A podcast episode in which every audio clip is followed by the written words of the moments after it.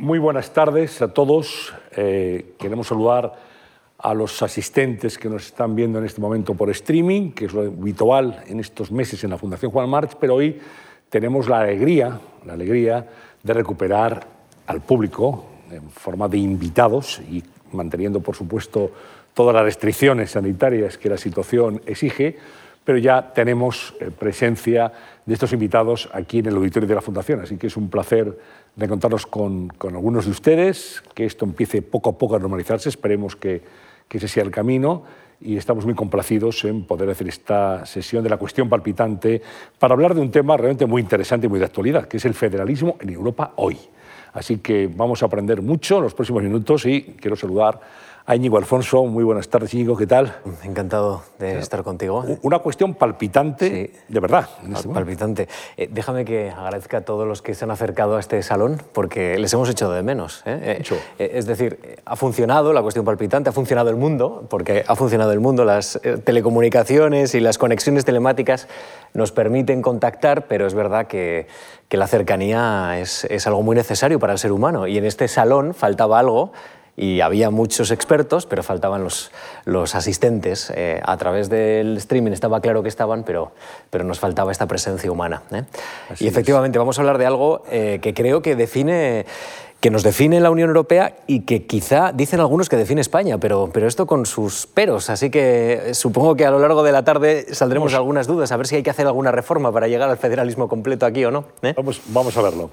Gracias, Íñigo. Eh, nuestra primera invitada, Araceli Mangas. ¿Qué tal? Muy buenas tardes. Buenas tardes. Araceli Mangas es catedrática de Derecho Internacional Público y Relaciones Internacionales de la Universidad Complutense de Madrid. Y además, y además, vamos a decirlo en el minuto uno, fue becaria de la Fundación Juan March, sí, sí. de lo que se siente muy orgullosa. Sí, sí, además fue, fue definitivo, digamos, en mi formación e incluso en mi reconocimiento y en mi proyección. Estoy encantada con la investigación que hice para la Fundación Juan March y que fue, insisto, esencial como trampolín en mi vida profesional sí, universitaria. ¿Fue esa investigación, Araceli? Pues eh, pensaba fundamentalmente en nuestro país en aquellos años 80, cuando estaba ya avanzada la negociación y se pensaba pues, que en la mitad de la década posiblemente ingresáramos en la Unión Europea.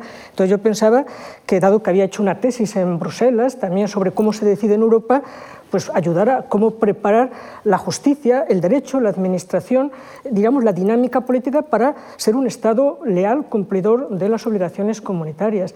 Y yo creo que, fin, contribuye a ello en, ese pequeño granito de arena, formando muchos jueces, mucha administración, y yo creo que precisamente los 20 primeros años son muy escrupulosos en el cumplimiento de nuestras obligaciones. Fuimos, por tanto, leales miembros de la Unión. ¿no?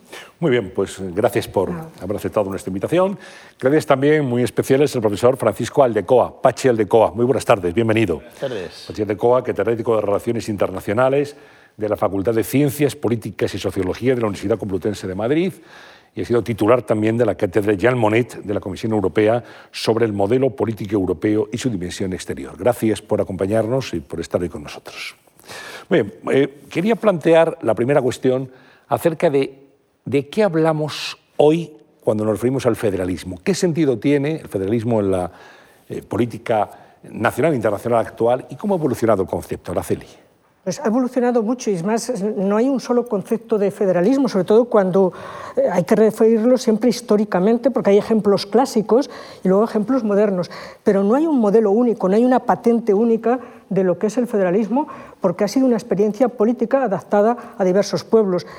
Es verdad que históricamente hay ciertos parecidos entre el federalismo norteamericano incluso el alemán, el alemán en monarquías, es decir, no en repúblicas. No hay que eh, vincular federalismo con repúblicas. Eso es una falsedad muy clara, porque los dos grandes modelos a lo largo de la historia, el americano y el alemán, el americano sí se dio eh, en una república a partir de una, eh, digamos, de una revolución contra la, la metrópoli colonial, ¿no? pero en Alemania son los eh, príncipes, los reinos, los 34 reinos que formaban Alemania, los que forman una confederación germánica y luego eh, se acaba transformando en ese Estado eh, federal y, manteniendo el poder absoluto de las monarquías hasta la caída de Kaiser Guillermo II, es decir, hasta la Primera Guerra Mundial. Por tanto, no hay que asociar idea federal con idea republicana. ¿eh?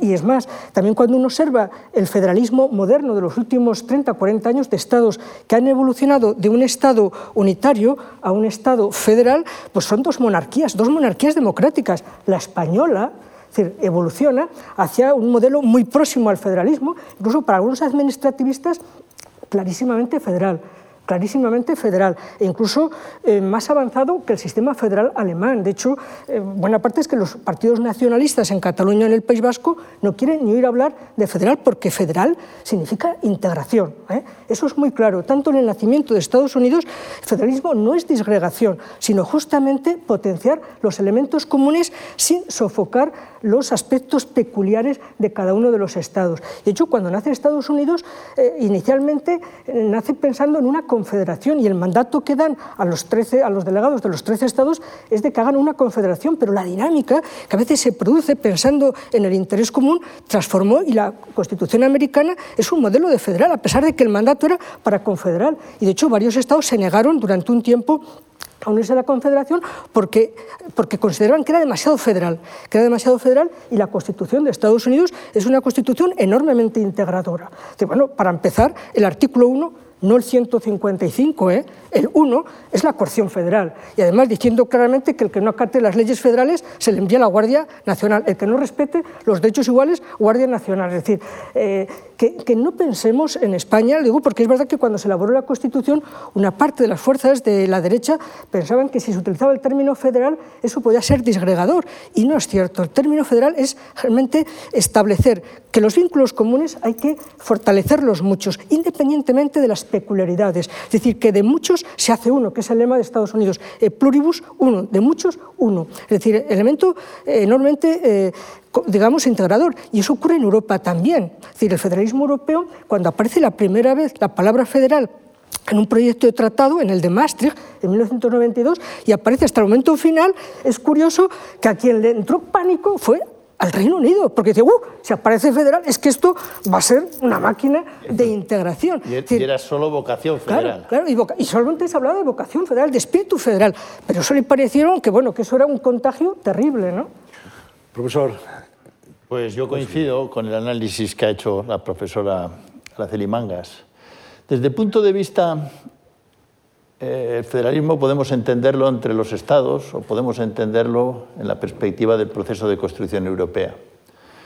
En la perspectiva del proceso de construcción europea no es la primera vez que aparece, pero cuando empieza a tomar fuerza es con la declaración de la Unión Europea de Federalistas del 43 eh, es eh, la propuesta que había surgido en Ventotene, con Rossi, con, con eh, no me sale el nombre de la... fueron Rossi, mm, bueno, da igual, Rossi, mm, desde luego Spinelli, quienes ah, presentan eh, la propuesta de una federación para Europa.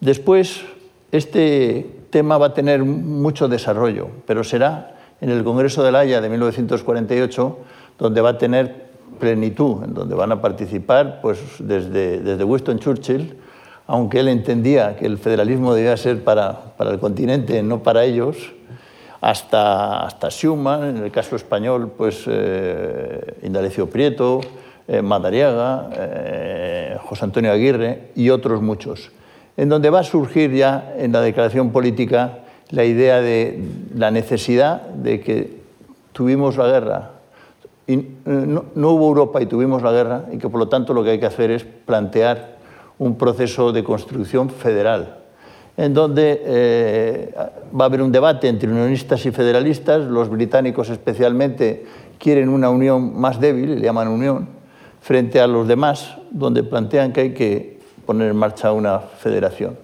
Y de ahí surge eh, el Plan Schuman, de ahí surge el Consejo, el Consejo de Europa, que precisamente eh, va a ser en Londres donde se fije su, estatuto, y van a surgir una serie de organizaciones, entre ellas y especialmente el movimiento europeo.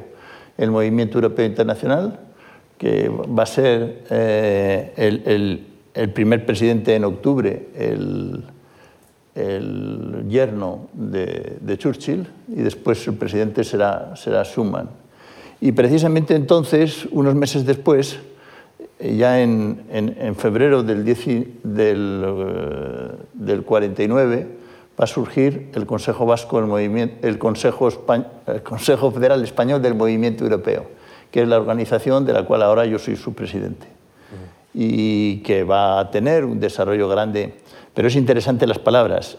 Nace como Consejo Federal Español del Movimiento Europeo y nace en París, en el exilio, en la sede del Partido Nacionalista Vasco y desde entonces pues, el movimiento europeo internacional y las secciones nacionales pues, han impulsado la profundización federal del proyecto europeo a través de diversas etapas, hasta nuestros días, que seguimos impulsándolo. Profesora Mangas, eh, ha comentado la federación exige integración. Eh, la federación también eh, tiene aparejada la palabra descentralización. los estados que son más descentralizados son más eficientes a la hora de asignar recursos que los que están muy centralizados, porque en la Unión Europea conviven dos modelos distintos sí, sí. de, conviven dos modelos e incluso dentro del federalismo europeo hay estados que han ido evolucionando hacia modelos federales. Por ejemplo, Bélgica, que es la otra monarquía que ha acabado siendo una monarquía federal y además radicalmente federal, incluso casi, casi confederal. ¿no? Y luego es verdad que la eficiencia no depende del sistema eh, de gobierno, de que sea centralizado, de que sea eh, unitario. ¿no? Es decir, hay estados que están fuertemente descentralizados, incluso sin ser federales. Holanda es un estado muy eficiente, no en regiones, sino en las provincias, eh, un sistema algo distinto. ¿no? Y es un estado muy eficiente. Es un estado muy eficiente Austria, por ejemplo, y es un estado claramente federal y es un Estado federal relativamente moderno, ¿no? Eh, sobre todo a partir de la Segunda Guerra Mundial. ¿no? Es decir, que, que, no, hay, no hay ninguna incompetencia en relación con el régimen eh, que se tenga unitario o jacobino, incluso francés. Yo creo que es una administración más eficiente que la nuestra.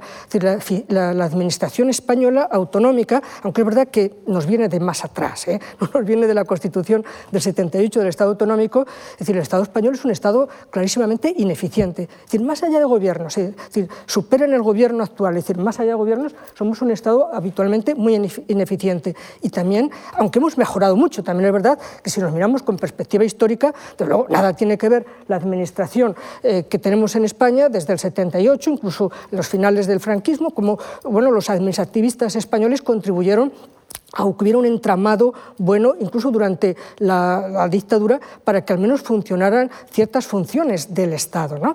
Pero tenemos muchos problemas de ineficiencia, tenemos todavía una administración que no ha sido reformada adecuadamente y por completo. Y ahora se está viendo en el plan de recuperación que una de las cuestiones que nos venían exigiendo los informes que hace la Unión Europea en los semestres europeos, no de ahora, de hace tiempo, es que hay que reformar la administración fuertemente en nuestro país y adecuarla a un sistema moderno y sobre todo ágil. Eh, hasta tal punto hay países donde no conocen lo que es una gestoría. Para que ustedes se den cuenta de lo complicado que es nuestra administración, muchos países, los bálticos o muchos países, por ejemplo Holanda, Austria, no saben lo que es una gestoría administrativa. ¿Por qué? Porque cualquier gestión es muy fácil para cualquier ciudadano y además ahora con la administración digital.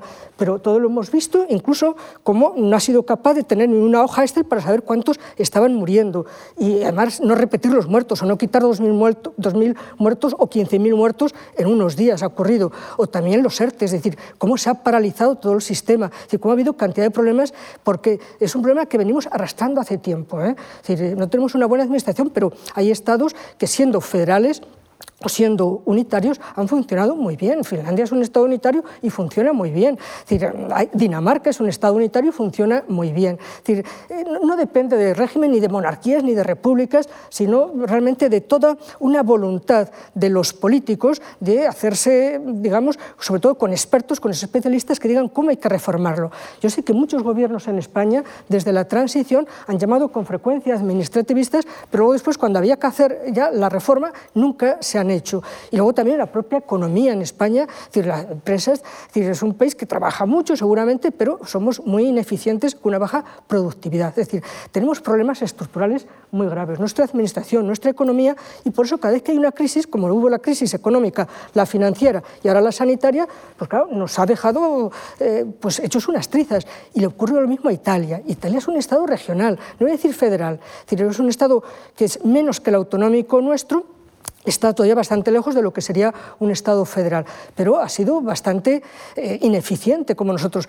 ¿Por qué a quienes más ha habido que ayudar, y eso es otra parte del federalismo europeo, la ayuda que se está dando ahora a todos los Estados, eh, porque ha habido que ayudar eh, de una manera, inyección masiva a Italia y a España? Y además, cuando uno compara incluso con países del este, son corrupción ahí tanta como aquí, pero es verdad que son más eficientes, tienen administraciones más eficientes. Y España tiene un problema importante y eso seguramente es porque no se han hecho reformas adecuadas de la Constitución, de la Administración y no ha habido una voluntad para cambiar también la economía. Un país que sigue teniendo el 25% de economía sumergida, pues para enfrentarse a la recuperación le va a ser eh, complicado, ¿no? Profesor. Eh, ante esa pregunta, mmm, mi impresión es que a nivel internacional mm, el número de estados federales es muy relevante y sobre todo en estados grandes. Concretamente en el G20, pues dos tercios de los mismos son estados federales. Salvo el caso de China, de un estado grande, aunque tiene algún sistema de cantones, que no es federal. Los demás, pues Estados Unidos, la India, Brasil, son estados federales. Y mi impresión, y así coincido con el libro de, Enrique Barón que escribió hace unos años sobre la era del federalismo, es que tienden a ser cada vez más federales algunos estados. Y ahí nace eh, la necesidad de formalizar el proyecto europeo en la lógica federal, precisamente en ese sentido. En España, claro que la palabra federal ha tenido sus, sus pegas durante mucho tiempo. Yo creo que ahora eh, está suavizándose.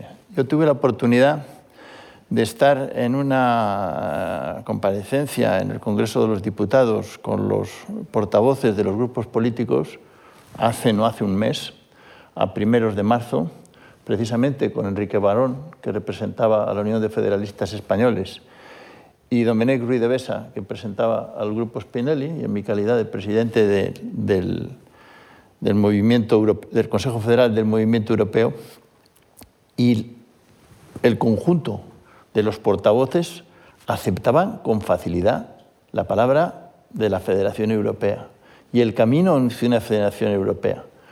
Prácticamente todos, los grandes partidos desde luego, pero incluso eh, tenían más problemas los partidos independentistas. Pero me llamó la atención, porque hace dos o tres años hubiera sido imposible yo creo que desde la salida del Reino Unido, que ha explicado también eh, Araceli, de que tenían una animaversión a, la palabra federal, a pesar que, que van a terminar siéndolo. Bueno, no sé lo que van a terminar siéndolo, pero a pesar de las dificultades que van a tener eh, eh, como consecuencia del Brexit que están teniendo, y sobre todo que en su momento se habló de que Europa, Juncker hizo aquel famosa en el 16 aquella famosa mm, presentación en el debate sobre el Estado de la Unión, diciendo que había una crisis existencial en la Unión Europea. Resulta que la crisis existencial hoy es en el Reino Unido, precisamente porque no aceptan esta situación y donde por primera vez se pone en duda en que pueda existir, seguir existiendo el Reino Unido. El caso de, de Escocia es claro, he visto alguna encuesta sobre la unificación de Irlanda muy recientemente, y por lo tanto, los que no han querido ser, participar en la federación y seguir en ese camino eh, están teniendo verdadera importancia. Y también hay que decir, no sé si vamos a hablar en adelante de esto, en que gracias a que se han ido, Europa ha retomado el camino hacia al menos una profundización. Y el debate de la conferencia, que no sé si hablaremos ahora, es sobre la profundización. Hubiera sido imposible con el Reino Unido dentro. Pues vamos, vamos a abordarlo, si le parece, ya que Como, como, este como ha sido imposible eh, con el Reino Unido dentro, hubiera sido imposible las decisiones importantísimas que se han adoptado, como el Fondo de Recuperación, era impensable. Y yo lo que me atrevería a decir es que esas decisiones, el plan de recuperación, el fondo de nuevas generaciones, son federales. se, han, aprovechado, eh, era impensable. La pandemia ha tenido una reacción en Europa hacia una federalización. ¿Pero cree que con el Reino Unido dentro de la Unión Europea eso no habría sido posible? Completamente. en los términos que se han planteado? Completamente convencido. Eh, hubieran ejercido el veto. Era impensable en su lógica, precisamente porque eran decisiones federales. No era repartir en función de la población o del Producto Interior Bruto eh, de forma intergubernamental, era repartir en la lógica federal. Al que más necesitaba se le daba más. Eso desencaja con el proyecto británico. Y no solo eso, sino el empréstito también es federal, eh, la utilización de los fondos del Banco Central es federal. Y, y por no decir el aumento del presupuesto plurianual casi al doble en el, para el 21-27. Ellos estaban siempre que no se podía pasar del 1, del 1,05 y acuérdense que en febrero no solo ellos, sino en el debate del Consejo Europeo telemático en febrero y marzo, se discutía en el 1,05 y ahora se ha aprobado el 1,85. Es decir, eh, la, la pandemia tenido un efecto federalizador rotundo pero también el propio Brexit, porque de hecho... vamos, abordamos el Brexit y luego hablamos de la pandemia, sí, sí. sí, Brexit. Yo creo que el Brexit, es decir, cuando hay, además se observa incluso también en la historia de los estados federales como Estados Unidos, como Alemania, que a veces ya sean hechos externos importantes o hechos internos son los que ayudan a la federación, es decir, las grandes crisis, es decir, cuando se producen cataclismos eh, bélicos naturales, las sociedades tienen que que en ese momento sacar cabeza, afrontarlo, hacer de la necesidad virtud y precisamente aprovechar eso como una oportunidad, es decir, asimilar que ha ocurrido, pero no es una tragedia, sino que a partir de ahí hay que reaccionar. Y de hecho, la Unión Europea, cuando ocurre el Brexit, reacciona muy bien. Primero, la, opinión pública, es decir, la opinión pública empezó a darse cuenta de lo importante que era la Unión Europea y eh, que, que era una decisión realmente incomprensible, dañina para ellos mismos, para los británicos. Y eso se observa entre los pueblos de la Unión Europea, pero también incluso fuera de la Unión. Consideran que lo que ha hecho el Reino Unido es dañino para ellos mismos y para el mundo y que realmente mm, quienes van a sufrir las consecuencias en mayor medida, nosotros también nos hubiera gustado que siguieran, pero la mayor, el mayor daño es para ellos. Y que entonces en ese momento lo que te das cuenta es que si ya no tienes el lastre del Reino Unido, porque el Reino Unido siempre sacaba el ancla, siempre ponía la zancadilla, siempre ponía palos a las ruedas para avanzar, sobre todo en temas de defensa, por ejemplo, o en temas de política exterior. Y a partir de ese momento el Reino Unido, como como yo ya estoy en la cuenta final, a partir ya incluso del 16 permitió que la Unión Europea, es decir, ya no iba a las reuniones, en ese aspecto fue muy caballeroso, porque a partir de ese momento dejó de ir a las reuniones y la Unión Europea ha podido tener ya un cuartel general propio incluso tomar el mando de algunas acciones militares en las que nos involucrábamos, muchos Estados miembros, pero no ellos. Ellos tenían el mando en virtud de la OTAN, como es la Operación Atalanta, donde tenemos muchos buques españoles, muchos intereses españoles, resulta que lo mandaba un almirante desde el Reino Unido a nuestra flota, a la flota española, francesa, etcétera, italiana, que, poníamos allí en peligro nuestras vidas. Inmediatamente, mando español. Efectivamente, un mando español. ¿Y, cómo, se ha, cómo se ha avanzado en y la base de nuestra derrota donde iba, a ser eh, el cuartel general de la... vamos, está allí el mando español. Allí, por cierto, el barco Sabredo y ha tenido que venir hace dos o tres días, que se ejerce el mando en esa zona tan importante. ¿no? Es decir, en materia de defensa hemos avanzado en dos años, tres, desde que se marcharon los británicos, lo que no se había conseguido en veintitantos años. ¿no? Incluso en materia de política exterior, cooperaciones estructuradas, etc. Es decir, ha habido un cambio importante. ¿no? Entonces, es verdad que a veces cuando ocurren esos hechos que aparentemente es una grieta, es una tragedia, sin embargo, pues hay que sacar cabeza en esos momentos y superarlo. Es no deprimirse, sino decir, bueno, pues ahora es cuando hay que tomar decisiones. Y con el Brexit se han tomado, y sobre todo se ha visto que la opinión pública ha apoyado a la Unión. Las únicas elecciones desde el 79 donde la gente ha ido a votar por encima de los años anteriores, no digo que antes fueran picados del 79, las elecciones son cada cinco años y siempre iba bajando, siempre iba bajando, ¿no? Y justamente en el 19, en 2019, es el año que ha subido y varios dígitos, es decir, no unas décimas, varios dígitos. Y además la gente ha empezado a interesarse mucho. El tema de la conferencia europea, es decir, que ha cambiado mucho. Y luego también Trump. Trump nos ayudó mucho. Es decir, que a veces se dice siempre que a veces los problemas externos ayudan. Alemania tomó conciencia después de la guerra franco-prusiana, ¿no?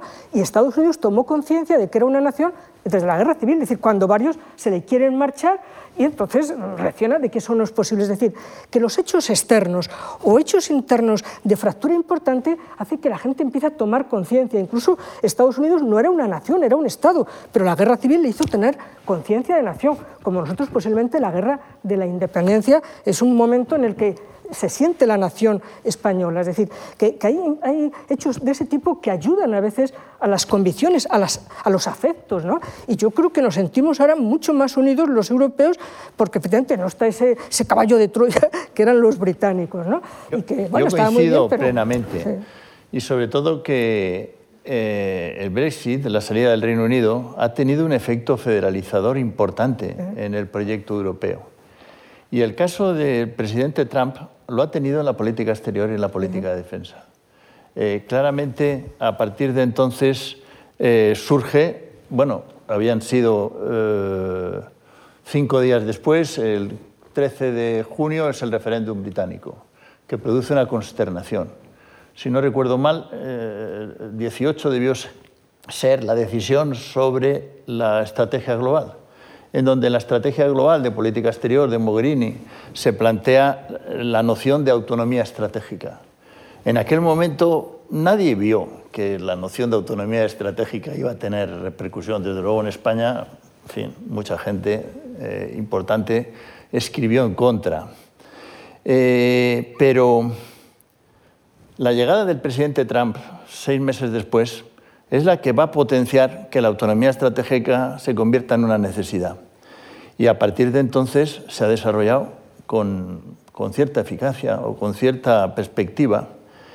Y, especialmente ahora, a partir de la decisión del Consejo de, octubre, de del 20, se ha ampliado el concepto de autonomía estratégica, precisamente como consecuencia del problema de la pandemia y de la necesidad de reforzar el papel de, la política exterior o del el papel de la Unión Europea en el mundo.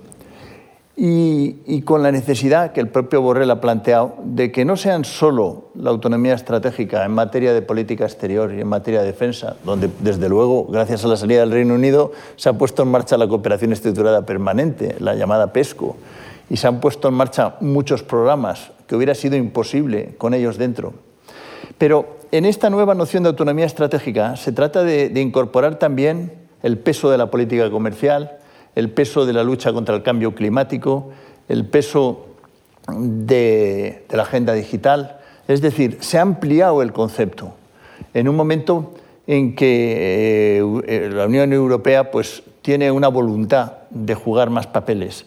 Y esa noción de autonomía estratégica que surge justo cuando se va en el Reino Unido, que en aquel momento parecía algo imposible, ahora es una línea de actuación que tiene decisiones todos los días. Podríamos seguir hablando. El término de soberanía en la Unión Europea, es decir, no soberanía nacional, sino soberanía europea, es un término que se empieza a utilizar primero por Juncker, ya cuando se van a marchar los británicos, y también por el presidente Macron, es decir, un jefe de Estado que habla que Europa tiene que tener un poder soberano, una soberanía. ¿no?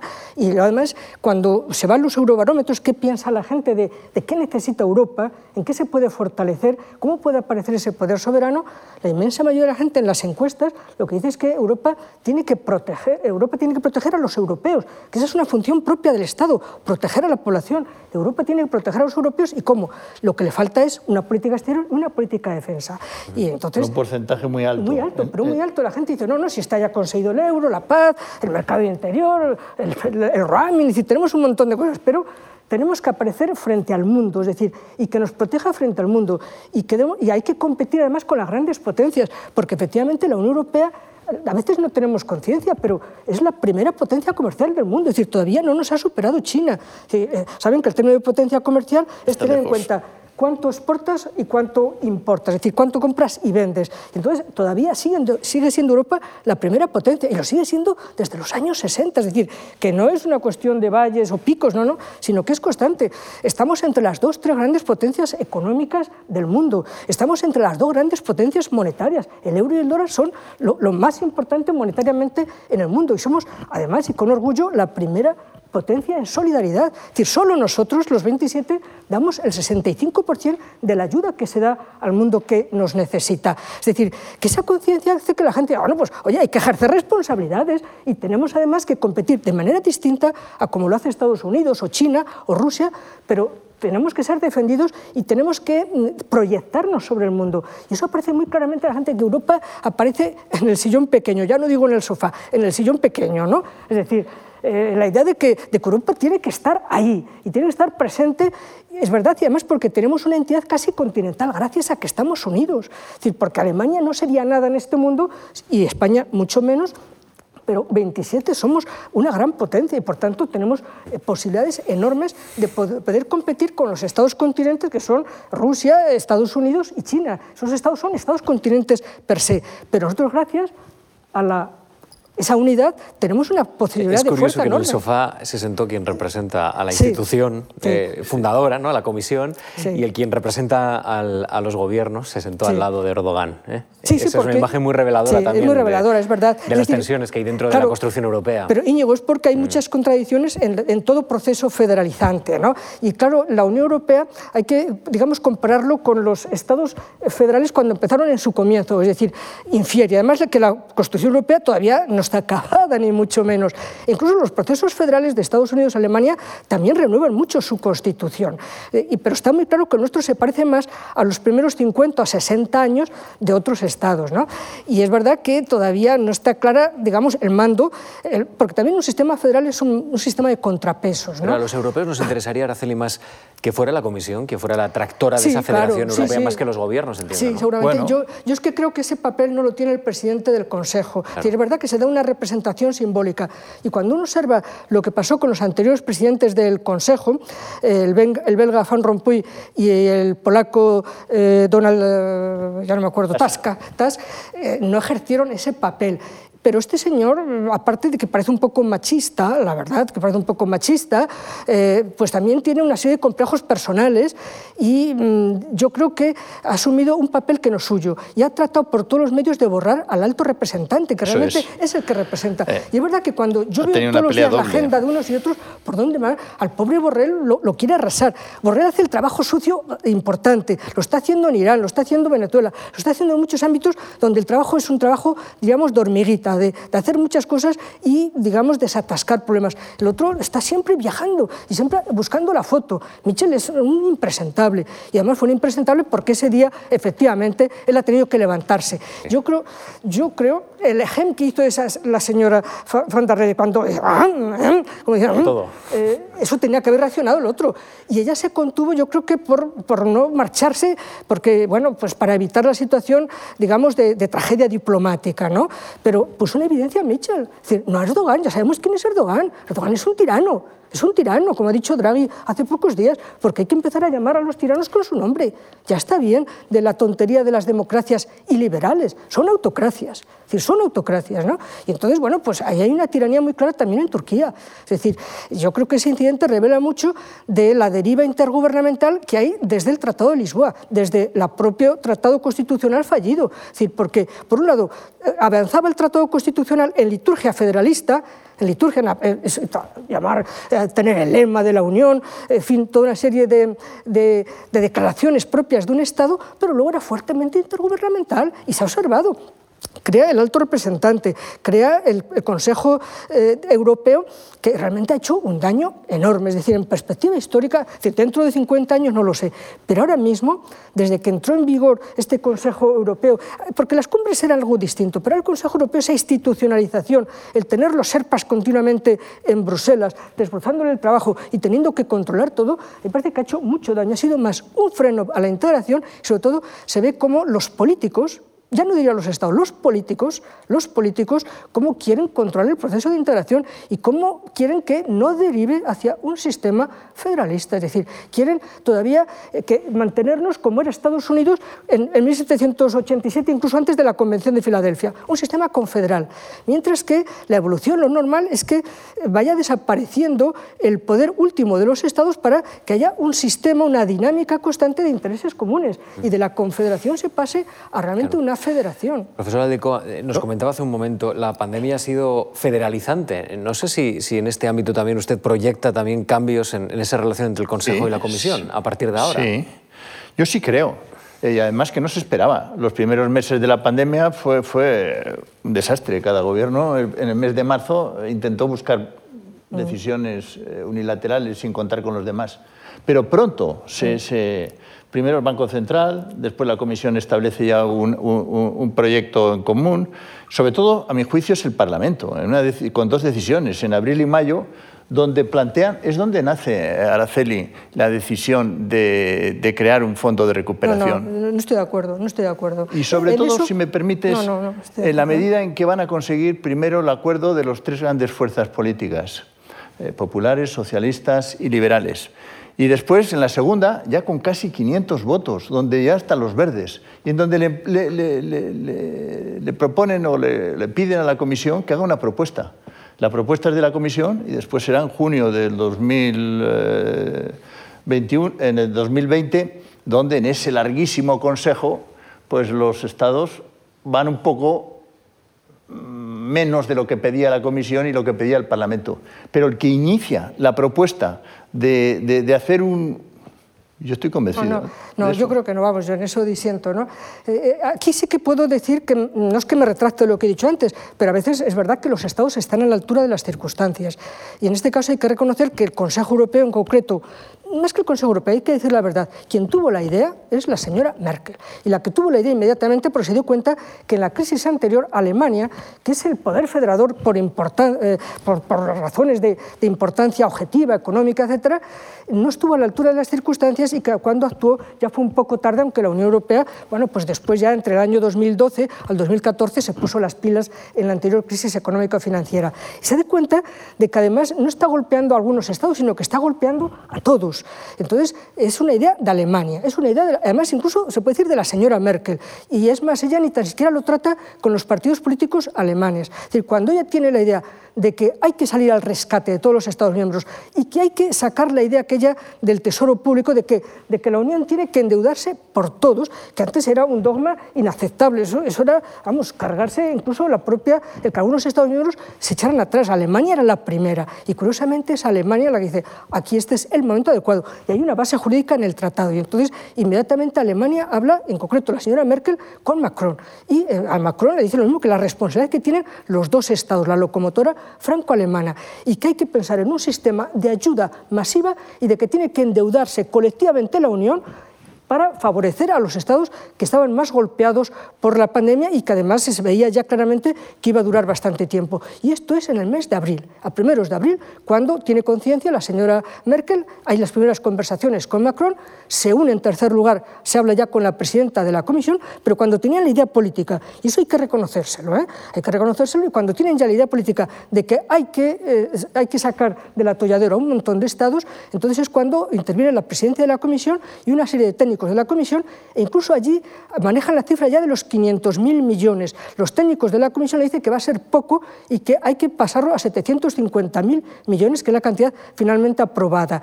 Y también allí mismo se establece ya el reparto para que no venga el español, el finlandés, el polaco, cada uno a pedir lo suyo. ¿eh? Es decir, que ya se hace el reparto, es decir, que no fue ninguna victoria ni había que hacer pasillo a nadie, porque ya quedaron establecidos. Y luego es verdad que lo que no quedó establecido allí es lo que se lleva al Consejo Europeo y lo que ya se empieza a debatir con el conjunto de fuerzas políticas y con cada Estado es la cantidad que es a fondo perdido, subvención masiva y la parte que es a devolver de endeudamiento. Pero en principio que los 750.000 va a ser la comisión la que sale a los mercados financieros internacionales por primera vez en 70 años y que esto recuerda a lo que hizo también Estados Unidos, es decir, que el modelo europeo se parece bastante al modelo americano, hay que dejarle tiempo. ¿no? Y entonces lo que hizo Hamilton, que era el secretario del Tesoro de Estados Unidos en 1965 cuando termina la guerra civil. Entonces, cuando obligan por la fuerza a reintegrarse a, los, a la decena de estados, que se habían sublevado, estos estados habían comprometido mucho dinero, muchísimo dinero en armas en el exterior y tenían una deuda impresionante. ¿Y qué es lo que hace Hamilton? Decir, bueno, pues para integrarlos, para que no queden al pairo, lo que hay es que asumir, y Lincoln acepta que asume la deuda pública. Es decir, hemos hecho lo mismo en muchos momentos que Estados Unidos. Y hay que reconocérselo, que fue Francia, Alemania, Francia y la presidenta de la Comisión. Y trabajaron en un equipo muy reducido. Una vez ya que tuvieron todo pergeñado, ya eh, si va a ser más o menos transferencia, más o menos subvención, ahí es cuando entran los frugales, es verdad, los países bien organizados, con administraciones muy eficientes, que dicen, bien, pero para transformar esos estados que les ocurre siempre lo mismo, a Italia y España y a otros más. ¿no? Y que esto tiene que ser para que estos países cambien. Y por eso estos fondos deberíamos mirarlo con mucha ilusión, porque si sabemos hacer las cosas bien como sociedad, puede ser una oportunidad para que España supere muchos de sus males ya seculares. ¿no? Entonces yo creo que ahí sí que hay que reconocer que de vez en cuando los estados, y a lo largo de la historia se ha visto cómo a veces esa voluntad política de los padres fundadores de Europa, de una serie de personalidades, porque eso marca mucho, el liderazgo marca mucho. Y cuando alguien es consciente de ese liderazgo, y Merkel sabía que iba a hacer una contribución definitiva a Europa, como la pudo hacer Adenauer al final de la, eh, de la Segunda Guerra Mundial. ¿no? Araceli, yo no tengo duda de que el cambio de la posición de, de la señora Merkel, que estaba en contra de cualquier tipo de empréstito, fue decisivo. Pero yo estoy convencido, eh, y desde luego en el movimiento europeo donde formo parte del board, eh, damos por hecho de que fue gracias a un acuerdo político que tenía el 70% de la Cámara y que nace, por lo menos públicamente, es la, decisión, no recuerdo la fecha, creo que es el 13 de abril, en donde es el Parlamento Europeo el que pide a la Comisión que tiene que hacer un enorme empréstito. En aquel momento se veía que era casi una carta a los Reyes Magos. Y me acuerdo bien porque desde los movimientos europeos hicimos desde 10 o 14, porque hubo algunos que no quisieron, desde luego franceses y alemanes e italianos, y nosotros eh, respaldando esa idea desde la sociedad civil, respaldando la idea del Parlamento Europeo. Y es más, se le mandó una carta al presidente, a Michel, que dijo que lo tendría en cuenta, nos contestó, cosa que llamaba la atención, diciendo que lo tendría en cuenta para el Consejo Europeo que se iba a celebrar, luego se fue retrasando y se celebró, si no recuerdo mal, en julio, el, del 17 al 21 pero el empuje que las grandes fuerzas políticas, y sobre todo es consecuencia de lo que tú has dicho antes, las elecciones del 19 empiezan un nuevo ciclo político, tanto como consecuencia de que se reduce eh, por primera vez, tú lo has explicado muy bien, la abstención aumenta casi un 10% más y, teniendo en cuenta que había países como el Reino Unido que tienen que hacer las elecciones a todo correr y era solo el 35, y los del este eran solo el 35, de tal manera que la participación fue casi igual. Y sobre todo, que es algo que en la opinión pública española ha dado poca importancia, pierde peso los euroescépticos en contra de lo que aquí se daba, que esas elecciones iban a ser un desastre, pierden peso. Y encima el Partido Libertad, que no sé cómo se llama, y Democracia, el de la extrema derecha, los dos líderes en la medida en que van a estar completamente enfrentados y que sale el Reino Unido, que tenía un gran peso en diputados, no han tenido capacidad ninguna desde entonces hasta ahora. Y por eso hay grandes consensos todos los días. Eh, yo sigo las decisiones del Parlamento Europeo. Algunos llegan a 500. Es impensable que en ningún partido, en ningún eh, gobierno europeo, tiene un respaldo parlamentario tan grande como tiene ahora la comisión de la señora von der Leyen. Enseguida daremos paso a las preguntas de los eh, espectadores, de los eh, seguidores de esta serie de programas a través de Internet, pero antes quisiera poner el foco en España. En la primera pregunta, los dos eh, han hablado del modelo español. y entonces mucha gente lo que está viendo es cómo la transformación de la política española y de la forma de organización del Estado nos lleva, podemos decir, a una monarquía federal, de una manera más o menos clara. Y yo quisiera que reflexionáramos sobre ese modelo en España y cuál creen ustedes que va a ser la tendencia en nuestro país? A mí personalmente no me disgustaría, todo lo contrario, apoyaría una tendencia claramente todavía más federal, sobre todo partiendo de lo que significa federal, ¿eh? y sobre todo porque el sistema autonómico no ha sido tan exitoso, es decir, no ha sido completamente exitoso como le fue a Alemania. Aparte que un sistema no necesariamente de raíz es exitoso, es decir, hay que irlo acoplando, es decir, hay que irlo transformando. Todo proceso federal es un proceso. Igual que hablamos de Europa como algo que está en proceso habitualmente, la aventura europea, el proceso europeo, es decir, algo que se va haciendo y que además se va haciendo gracias a modificaciones de la base constitucional. Entonces, eh, lo que ha ocurrido en España es que el modelo autonómico, que en principio estuvo bien pensado y además con, un gran consenso, y, y bien pensado además para solucionar bastantes problemas, y como un mecanismo precisamente de controlar las fuerzas disgregadoras, ¿no? hacia un sistema, en vez de centrífugo, centrípeto, que es en el fondo un sistema federal, donde hay la convivencia, un acoplamiento entre los intereses locales y los intereses eh, comunes o nacionales o federales. ¿no? Entonces, el sistema estaba bien pensado, pero también sabemos que no ha sido perfectamente bien pergeñado, no ha sido perfectamente bien redactado, porque no sabían muy bien hasta dónde llegaría. Es decir, los lineamientos, las bases son muy elementales. Y cuando uno compara la Constitución española con la alemana, yo es que ahora mismo cambiaba la española por la alemana, y no soy, no soy la única. Es decir, por ejemplo, un catedrático administrativo, yo lo he escrito eh, anteriormente, pero también otro catedrático administrativo, eh, Tomás Ramón Fernández, de gran prestigio en nuestro país, lo tiene escrito incluso también en artículos de periódicos, de que lo mejor que podíamos hacer, visto además lo que ha pasado en los últimos años, es que no ha servido para contener los elementos unitarios con los elementos, digamos, identitarios de las partes. Es decir, no hemos sabido hacer ese acoplamiento, esa convivencia entre los intereses comunes, el respeto, la lealtad federal, que no aparece en la Constitución. Algo brutal. Es decir, ¿cómo una Constitución que tiene una vocación de facto eh, prácticamente semifederal no aparece el principio de lealtad constitucional, de lealtad federal, que es básico, que está en todas las constituciones federales. ¿no? Y era porque no querían lo de la Bundestroya, la, la, fidelidad federal, porque aparecía demasiado federal. Y yo creo que ahí se, se, equivocó la derecha y el centro derecha con problemas, digamos... Mm, Cierto miedo atávico, ¿no? Miedo atávico, ¿no? Cuando en realidad es un sistema básico, es decir, un sistema federal es espíritu federal, es decir, es decir, una conducta siempre de acoplamiento y de compromiso, y de que nadie rompe la baraja y que nadie rompe la baraja. Es decir, que uno sigue negociando, ¿no? Y también eso, lealtad federal y confianza, es decir, confianza eh, para pensar que las posiciones de cada una de las partes son legítimas y que lo que hay que hacer es debatir y negociar, ¿no? Eso no, da, no se da en nuestra Constitución. Es decir, claro, un sistema que tenía una clarísima vocación de facto federal no fue capaz de decir qué comunidades autónomas, es decir, no se pusieron de acuerdo en el territorio de España. Es decir, que ese es uno de los grandes vacíos de nuestra Constitución. ¿eh? No aparece cuáles son las comunidades autónomas. Estas fueron apareciendo después como setas a partir de los estatutos de autonomía, mientras que en Alemania o Estados Unidos aparecen denominadas cada una de, las, de, las, eh, de los estados y cada una de las comunidades eh, de los Länder en Alemania, de las regiones alemanas, y aparece además, en cuanto aparece el nombre, que ya han ejercido el derecho de autodeterminación, es decir, que no cabe la secesión. Y eso es algo elemental en toda constitución federal.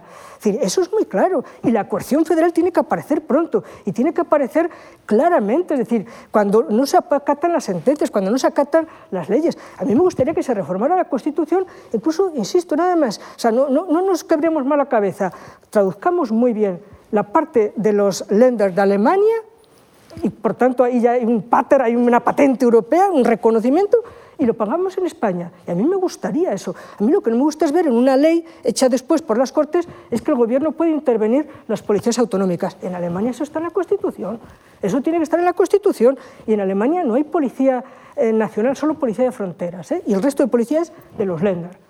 Y está muy bien, pero eso sí, hay un artículo en la Constitución que sin necesidad de acudir al Parlamento nada, si la policía de los Länder no hace cumplir las leyes federales, inmediatamente queda intervenida por el gobierno. Igual que en un sistema unitario, ahí se ve cómo también un sistema unitario trata de, de mantener una unidad y que cuando hay una rebelión, de hecho, la Constitución estadounidense en el 1 habla de eso, de insurrección o no cumplimiento de las leyes o no hay igualdad de derechos. Kennedy ordenó la entrada de la Guardia Nacional cuando constató que había pues, un, claro sabotaje por los estados sudistas de los derechos de los negros, de los ciudadanos norteamericanos de color.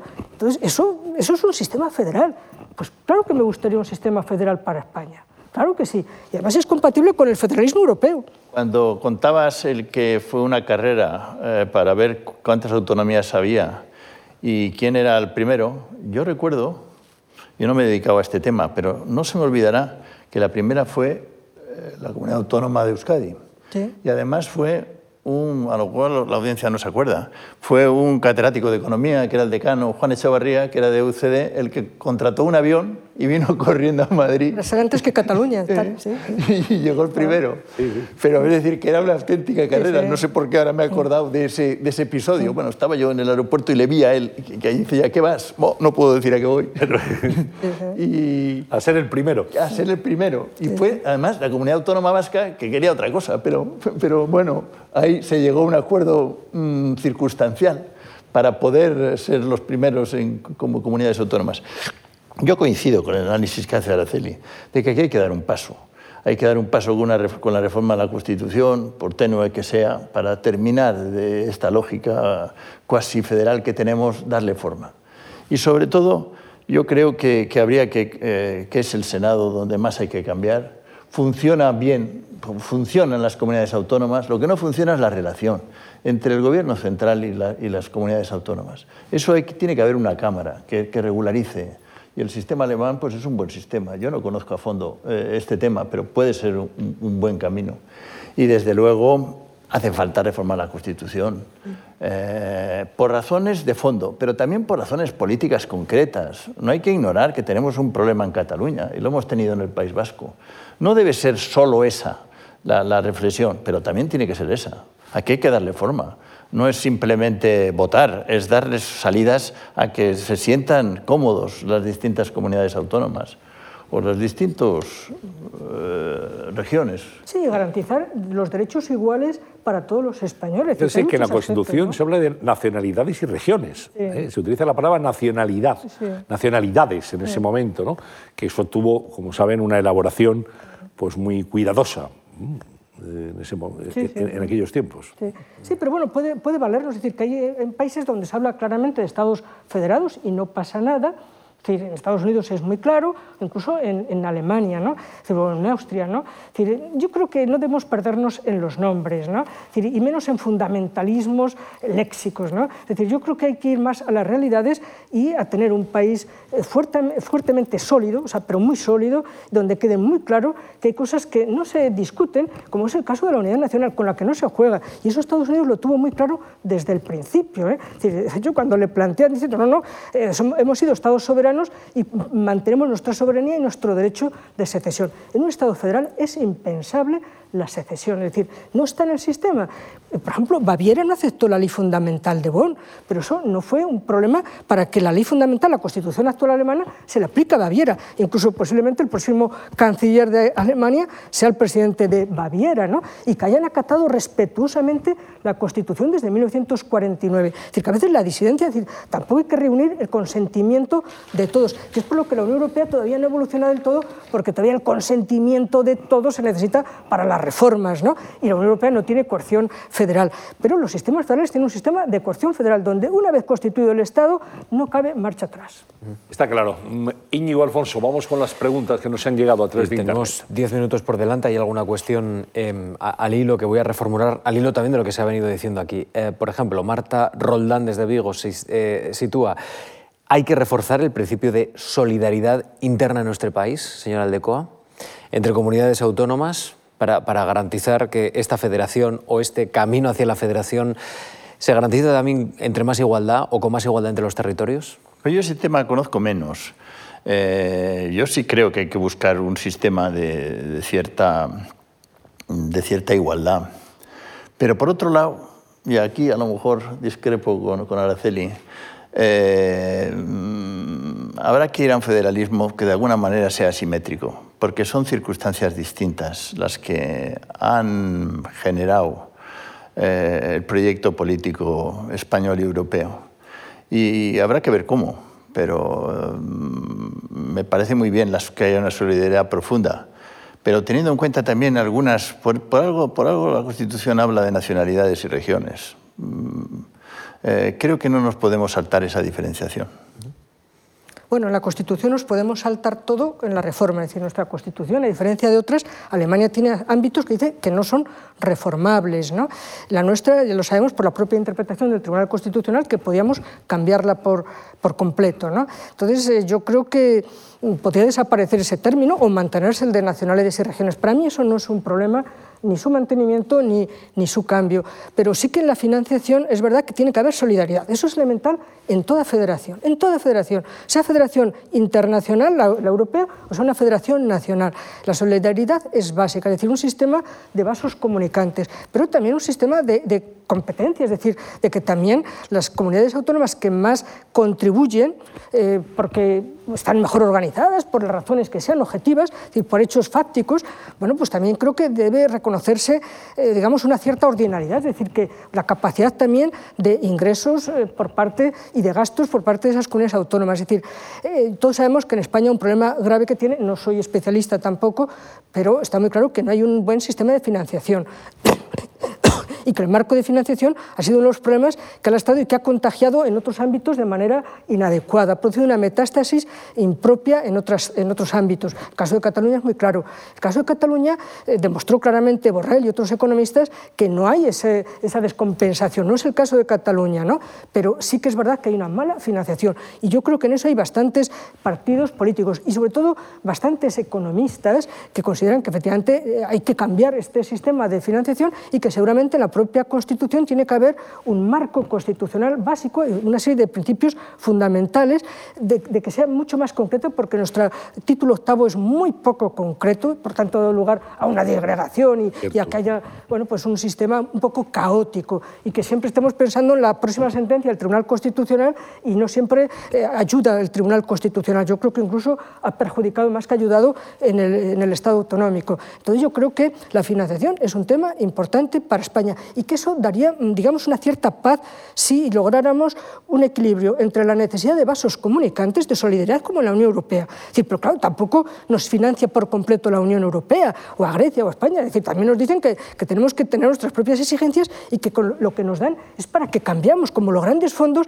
en los primeros años, como España cambió en la época de los gobiernos de González, fue extraordinaria la función que hizo España, cómo tuvo un efecto multiplicador los fondos y cómo debería tener este Fondo de Recuperación y Resiliencia un efecto multiplicador. Entonces, cuando tú ayudas y tiene, eh, tiene, acaba teniendo efectos positivos porque vives ya de ti mismo, es decir, te puedes aumentar tu, dependencia de ti mismo, no de otros, es importante. Es decir, cuando España superó esa barrera de estar cerca de Alemania en un 20% es magnífico, porque antes estábamos al 50% de Alemania. Es decir, que puede ayudar pero también hay que reconocer a los que más lo han conseguido que también lo utilicen eh, en función de su población y de sus intereses, porque eso es la, eso es la federación. Tenemos un tiempo para una pregunta más, Javier Izuzquiza de, de, Cádiz nos plantea, eh, al hilo de lo que ha planteado también el señor Aldecoa, eh, la presencia de un europeísta como fue Madariaga.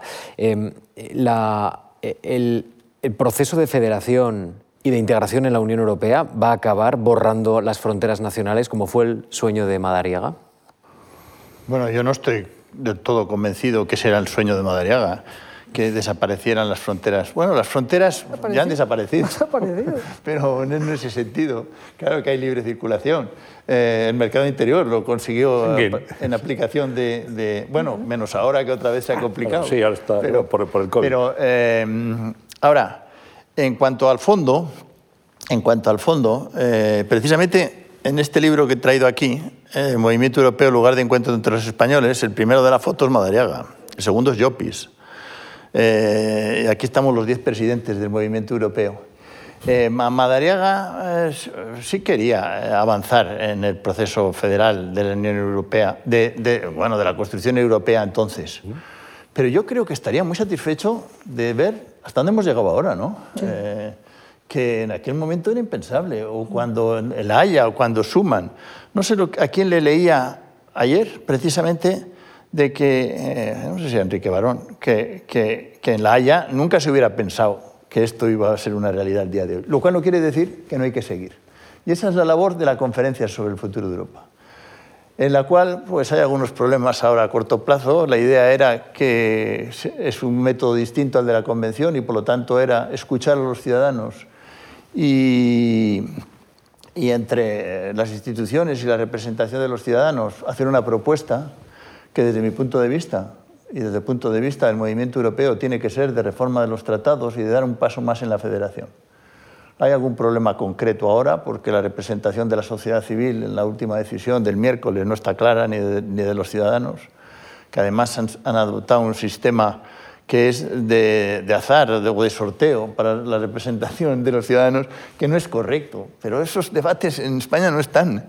Eh, no sé si, eh, fin, eh, los que estamos dentro estamos sorprendidos de que, de que se ha conseguido convocar la conferencia, pero sin embargo tiene algunos límites que espero que se resuelvan.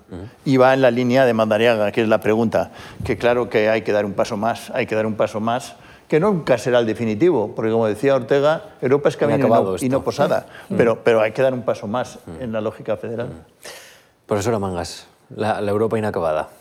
Eh, yo creo que es que forma parte de la idea, ¿no? de que es un proceso en construcción eh, y de que, progresa, el working progress, pero que, no se va a terminar nunca.